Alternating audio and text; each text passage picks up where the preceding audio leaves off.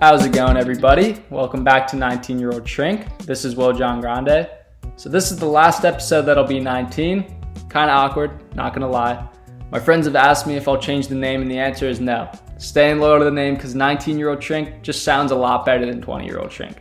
But this is the last episode of the season, and season two will start off next week when I turn 20. But anyway, today we're going to discuss a topic that I feel is very overlooked but very prevalent for each and every one of us. And this is the topic of saying yes to too many unnecessary obligations and learning what to say no to. And this is something that I struggle with every single day of my life. And in society today, it's understandable that this is an issue for so many people.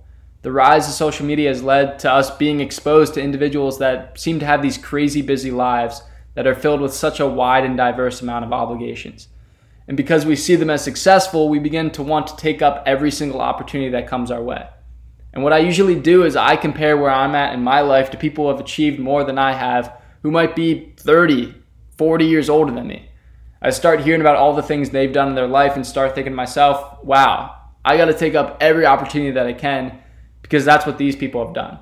But what I fail to recognize is that their success has compounded over time, and I'm looking at all of their achievements over a 50 to 60 year lifespan and putting it into one year that I need to achieve all of that. And what's weird is our decision sometimes to take up all these opportunities leads to wasting time. And one of the most important topics in this episode is just understanding that we could be wasting time even if we have the right intentions. Meaning, for me, there's two types of wasting time, in my opinion. I feel like everyone's been victim of this at some point in their life. There's the obvious type where you're consciously choosing to watch that TV or go to the movies. I'm just giving a hypothetical situation instead of finishing up that work that you have to do for your job. But let's say you decide to not go to the movies and do the work you need to do for your job. But this job is something that you aren't passionate about and isn't steering you in a direction that is going to give you the best quality of life. Now, you could think that you're a person that doesn't waste time and is a hard worker when you're doing this and focusing on your work but you're committing your time to something that isn't the most efficient and beneficial for you as a person. And for me, this is just as bad as going to the movies or watching TV when I should be doing work. So, that first type of wasting time is a conscious acknowledgement and is detrimental, whereas the second is more of an illusion that we're being productive, but we're really being just as detrimental. And even with myself, I wouldn't say that I fall into that category of consciously wasting my time, the watching TV or going to the movies when I should be more productive. But there are definitely points in my day where I'm victim to the illusion that I am progressing when I really am not. Certain areas for me include trying to say yes to every opportunity on campus and getting involved with so many different activities. And what happens is that I get so used to saying yes that I eventually have to sacrifice certain activities I like because I'm committed to too many things. Also, another one that I've experienced that I think many people can relate to are hanging around people that don't really serve us. You know, sometimes we naturally find a group of people that initially are fun to be around, but over time you feel like you've outgrown them or you need to move on. But we don't. And for me, usually that was out of fear of the unknown. First off, I was too afraid to come off as an ass to my friends because we've become close, and doing something like that would be so out of the ordinary. But also, leaving a certain friend or friend group can be intimidating because there could be a feeling of loneliness that we can't really bear to think of. But right on the other side of that are the people that we're meant to be around and that are serving us and helping us grow as individuals. And this struggle just lies in being what some call a non essentialist and allowing others to choose for us instead of choosing for ourselves and being unessentialist. Meaning, me being afraid to leave friends because others will judge me is me allowing them to choose my life for me because I'm caring too much about what they think. Same applies with me taking on too many activities at school.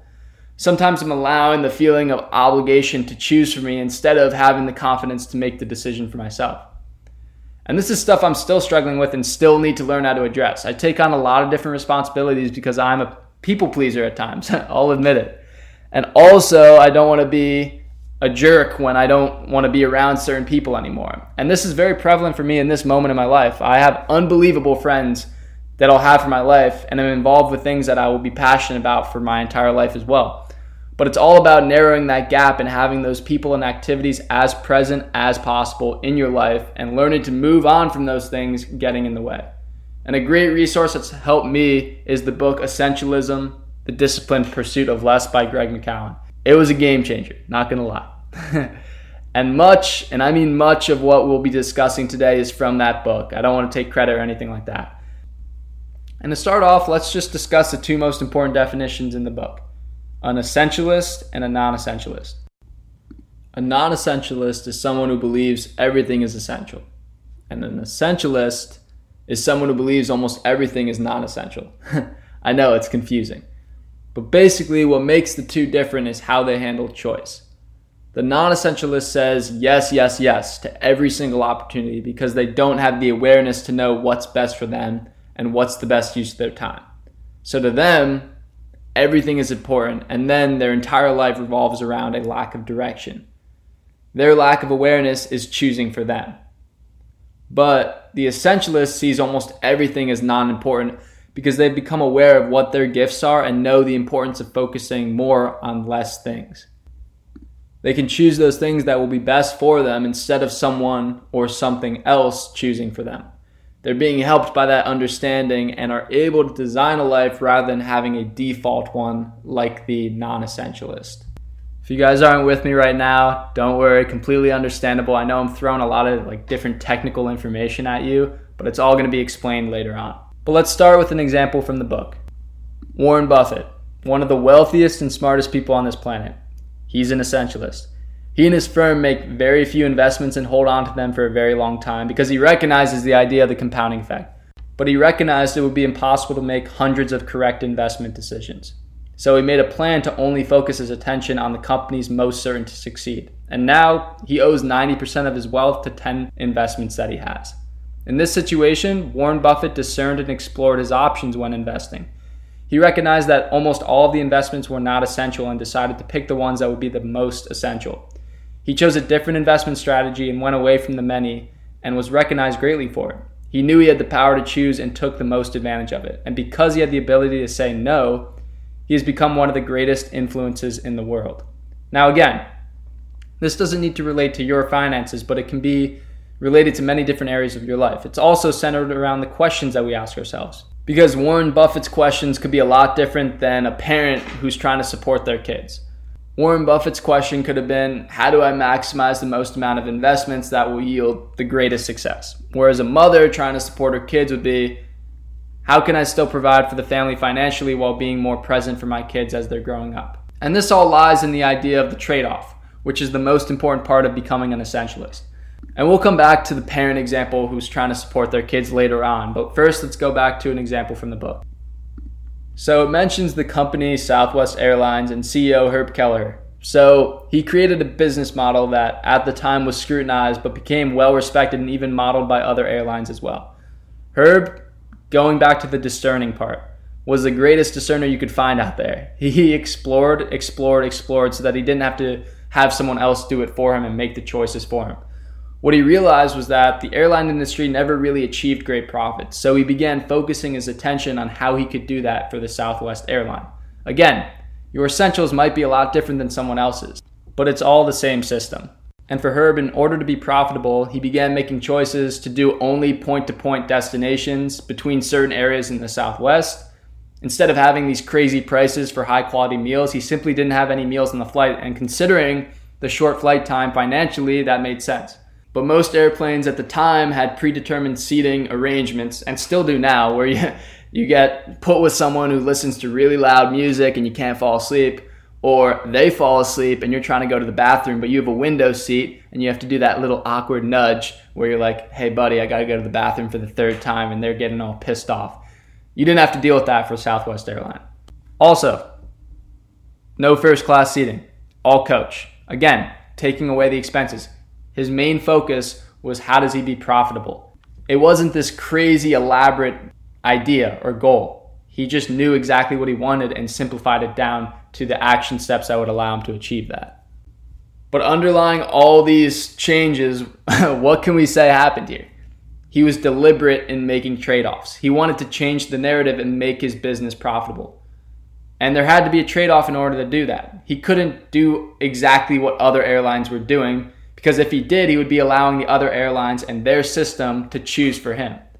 So becoming profitable meant sacrificing first class seating, food on flight, length of destination.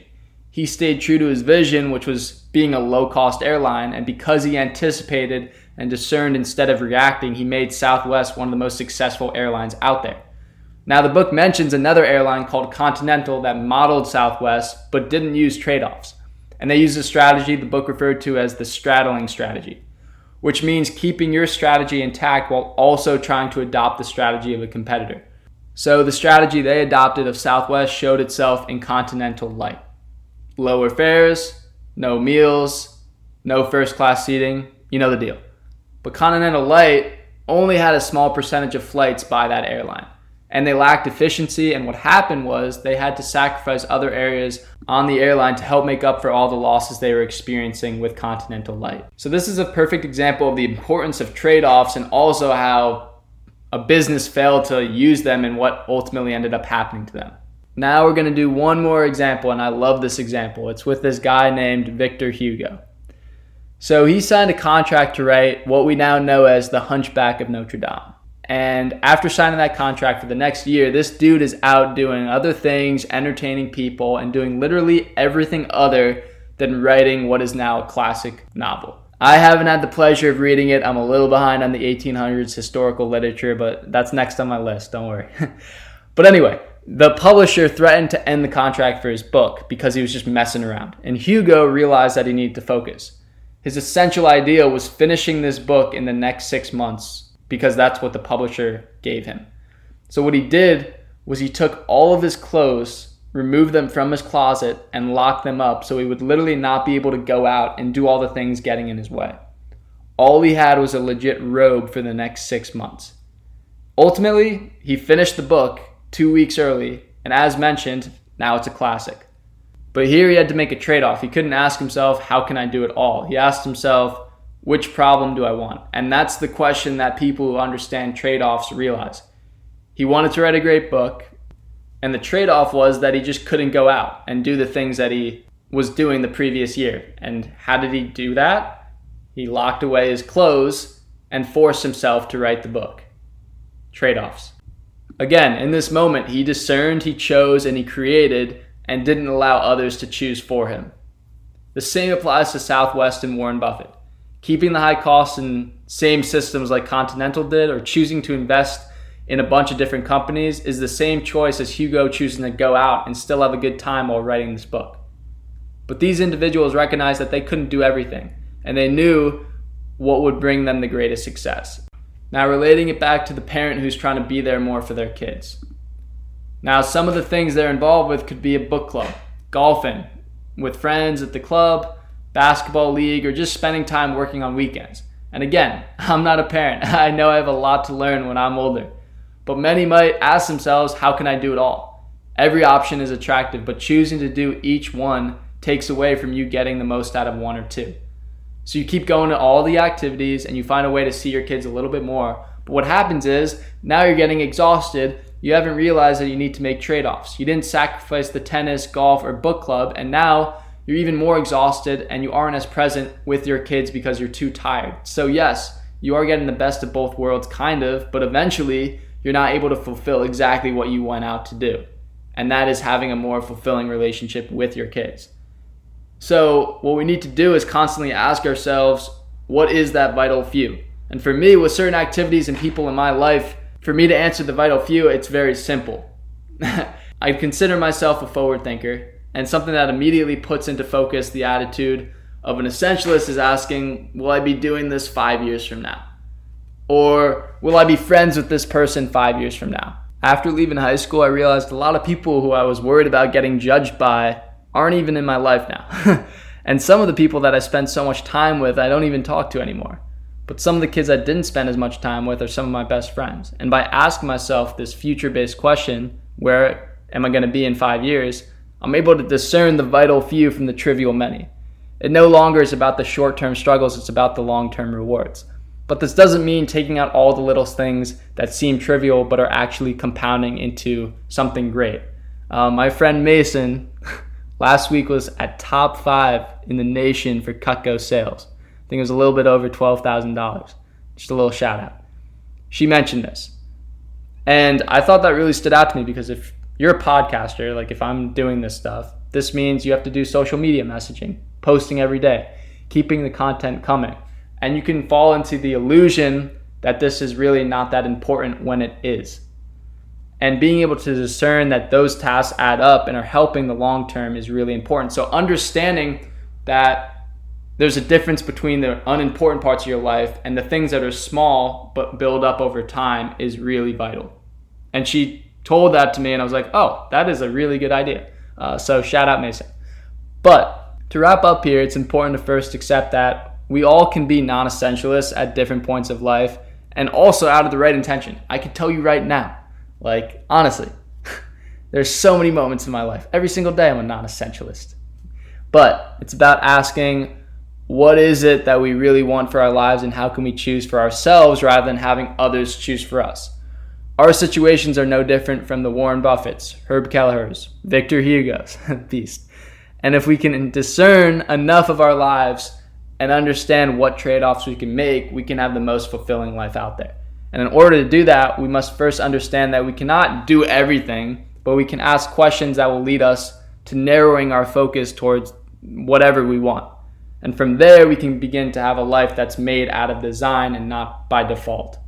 But now, I just want to thank everyone for a great first season being able to have your support and learning from you guys and also seeing myself grow has been such an unbelievable experience. And although I'll never be 19 ever again, I know that I'll always remember this age as like a place where I started my life, where I was able to help influence other people and I allowed other people to influence me.